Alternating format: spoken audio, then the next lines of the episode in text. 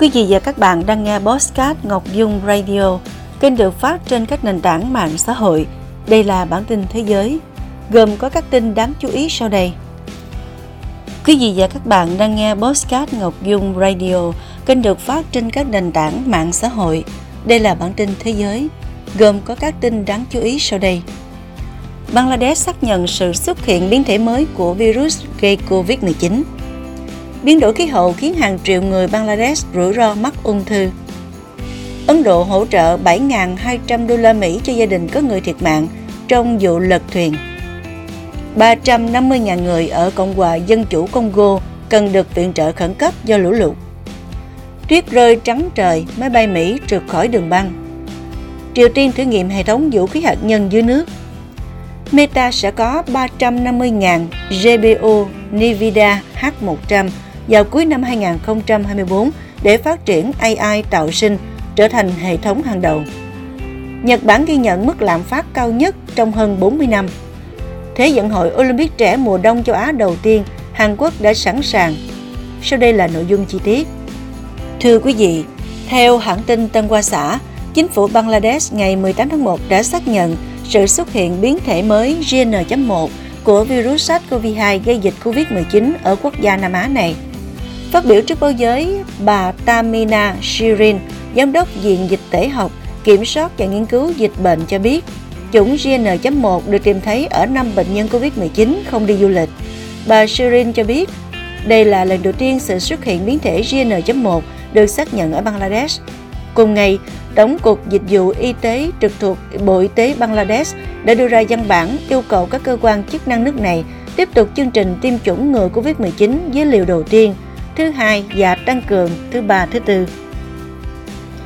Các nhà khoa học cho biết mực nước biển dâng cao, lũ lụt khó lường và thời tiết khắc nghiệt do khí hậu nóng lên sẽ đẩy nhanh quá trình giải phóng arsen ở mức độ nguy hiểm vào nguồn nước của Bangladesh.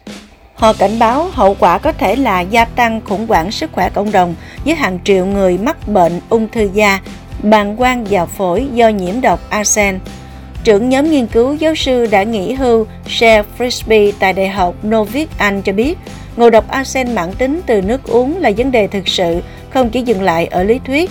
Tôi từng đến một ngôi làng nơi không có ai quá 30 tuổi. Nguồn gốc của cuộc khủng hoảng ô nhiễm nước chứa arsen bắt nguồn từ những năm 1970, khi Bangladesh có tỷ lệ tử vong ở trẻ sơ sinh cao nhất thế giới do nguồn nước bề mặt ô nhiễm. Các cơ quan viện trợ của Liên Hợp Quốc và các tổ chức phi chính phủ đã tài trợ cho một chương trình khoan giếng sâu để cung cấp nước sạch cho người dân Bangladesh sinh hoạt, tưới tiêu và nuôi cá. Trường hợp ngộ độc arsen mạng tính đầu tiên từ nước giếng khoan được chẩn đoán ở Bangladesh là vào năm 1993 và Tổ chức Y tế Thế giới mô tả đây là vụ ngộ độc hàng loạt lớn nhất đối với người dân trong lịch sử. Giới chức Ấn Độ cho biết ít nhất 12 người, bao gồm học sinh và giáo viên của một trường học ở bang Gujarat, miền Tây nước này, đã thiệt mạng khi thuyền chở họ bị lật trên hồ ngày 18 tháng 1. Chiếc thuyền bị lật trên hồ Hani ở thành phố Vadodara, cách thủ phủ Gandhinagar của bang Gujarat khoảng 127 km về phía đông nam. Lực lượng cứu hộ đã cứu được 20 người và đang tìm kiếm một số người được cho là mất tích Hiện chưa rõ chính xác có bao nhiêu người trên thuyền khi tai nạn xảy ra. Một quan chức cảnh sát cho biết các học sinh gặp nạn có độ tuổi từ 7 đến 13 và đang theo học tại một trường ở Vadodara. Thủ tướng Ấn Độ Narendra Modi đã bày tỏ đau buồn về tổn thất sinh mạng trong vụ tai nạn và chia buồn với gia đình các nạn nhân. Trong bài đăng trên mạng xã hội, văn phòng thủ tướng cho biết chính phủ liên bang sẽ hỗ trợ 200.000 ruby khoảng 2.400 đô la Mỹ cho gia đình có người thiệt mạng và 50.000 ruby cho những người gặp nạn trong vụ tai nạn này. Ngày 18 tháng 1, Văn phòng điều phối các vấn đề nhân đạo của Liên Hợp Quốc OCHA cho biết hơn 350.000 trong số 1,8 triệu người bị ảnh hưởng trong trận lũ lụt lịch sử ở Cộng hòa Dân chủ Congo cần được cứu trợ khẩn cấp. Từ tháng 10 năm 2023 đến nay, đợt lũ tồi tệ nhất trong 60 năm qua đã ảnh hưởng đến 9 trong tổng số 12 tỉnh tại Cộng hòa Dân chủ Congo, buộc chính phủ phải ban bố tình trạng khẩn cấp vào tháng trước. Các cơ quan của Liên Hợp Quốc vẫn tiếp tục hỗ trợ chính phủ Cộng hòa Dân chủ Congo trong việc tổ chức các hoạt động cứu trợ, nhưng cần được tài trợ kinh phí khẩn cấp. Ngày 17 tháng 1, điều phối viên cứu trợ khẩn cấp của Liên Hợp Quốc Martin Griffiths đã quyết định phân bổ 3,6 triệu đô la Mỹ từ Quỹ ứng phó khẩn cấp trung tâm để đáp ứng những nhu cầu cấp thiết nhất của 270.000 người ở Cộng hòa Dân chủ Congo. Theo đài địa phương 13 Guam, chiếc máy bay của hãng hàng không American Airlines đã trượt khỏi đường băng sân bay quốc tế Frederick Douglass Greater Rochester, New York do tuyết rơi dày đặc vào chiều 18 tháng 1. Các quan chức sân bay cho biết có 50 hành khách và 3 thành viên phi hành đoàn có mặt trên máy bay khi chiếc máy bay mang số hiệu 5811 lao vào bãi cỏ. May mắn không có hành khách nào bị thương. Hiện máy bay đã được kéo khỏi bãi cỏ và ngừng hoạt động để kiểm tra toàn diện. Thời tiết xấu đã ảnh hưởng đến các sân bay trên khắp nước Mỹ. Hơn 50% số chuyến bay đến và đi từ sân bay quốc tế Buffalo, Niagara tại bang New York đã bị hủy. Hàng loạt chuyến bay cũng đã bị hoãn hoặc hủy tại các sân bay Chicago, Denver và Seattle, Tacoma.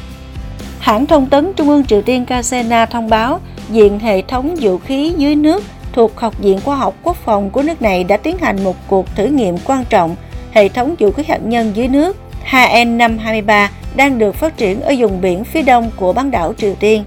KCNA dẫn tuyên bố từ người phát ngôn Bộ Quốc phòng Triều Tiên cho biết cuộc thử nghiệm được tiến hành để đáp trả việc Mỹ, Nhật Bản và Hàn Quốc tiếp tục tiến hành tập trận chung trên vùng biển ngoài khơi đảo Jeju, Hàn Quốc trong 3 ngày từ ngày 15 tháng 1. Cuộc tập trận có sự tham gia của tàu sân bay Carl Vinson và tàu tuần dương Aegis Princeton của Mỹ cùng các tàu chiến khác của Nhật Bản và Hàn Quốc. Những hành động này được Bình Nhưỡng coi là có thể gây bất ổn tình hình khu vực, đe dọa nghiêm trọng an ninh của Triều Tiên. Mark Zuckerberg, giám đốc điều hành Meta Platform vừa cho biết công ty đang gắn kết chặt chẽ hơn nhóm nghiên cứu AI với nhóm AI tạo sinh chuyên biệt về kinh doanh được thành lập vào năm 2023, tăng gấp đôi nỗ lực đưa công nghệ này vào các sản phẩm. Giả khổng lồ truyền thông xã hội Meta Platform đang xây dựng cơ sở hạ tầng để đáp ứng nhu cầu phát triển và dự kiến sẽ có khoảng 350.000 bộ xử lý đồ họa GPU H100 từ hãng thiết kế chip Nvidia vào cuối năm 2024. Mark Zuckerberg cho biết trong bài đăng trên mạng xã hội Instagram và Trip. giá một GPU Nvidia H100 từ 30.000 đến 40.000 đô la Mỹ tùy vào thời điểm. Theo Mark Zuckerberg, kết hợp với số GPU tương đương từ các cung cấp khác, Meta Platform sẽ có tổng cộng khoảng 600.000 GPU vào cuối năm 2024. Khi hoàn thành, Meta Platform sẽ sở hữu một trong những hệ thống lớn nhất trong ngành công nghệ.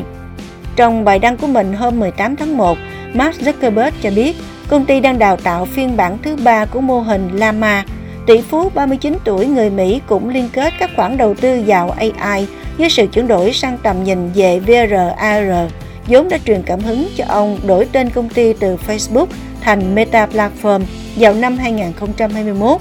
Ông nói rằng mọi người sẽ cần các thiết bị mới như kính để tương tác với AI. Chính phủ Nhật Bản cho biết chỉ số giá tiêu dùng lõi CPI ở nước này năm 2023 tăng 3,1% so với năm trước đó, đánh dấu mức tăng cao nhất kể từ năm 1982 do chi phí thực phẩm tăng và đồng yên yếu hơn khiến hàng nhập khẩu đắt hơn. Đại hội thể thao thanh niên toàn cầu Gangwon 2024 diễn ra trong 14 ngày từ ngày 19 tháng 1 đến ngày 1 tháng 2 tại 4 thành phố trực thuộc tỉnh Gangwon, Gangneung, Pyeongchang, Cheongsong và Hyeongseong. Đáng chú ý, đây là Thế vận hội Olympic trẻ mùa đông đầu tiên ở châu Á và là sự kiện Olympic thứ hai được tổ chức tại Gangwon, sử dụng cơ sở vật chất của Pyeongchang 2018 với sự tham gia của hơn 1.800 vận động viên từ 79 quốc gia và vùng lãnh thổ. Lễ khai mạc Thế vận hội Olympic trẻ mùa đông Gangwon 2024 đã thắp sáng bầu trời đêm đồng thời tại sân vận động Canyon và sân vận động Pyeongchang Dome vào lúc 20 giờ ngày 19 tháng 1. Quý vị và các bạn vừa nghe phần tin thế giới. Xin chào và hẹn gặp lại.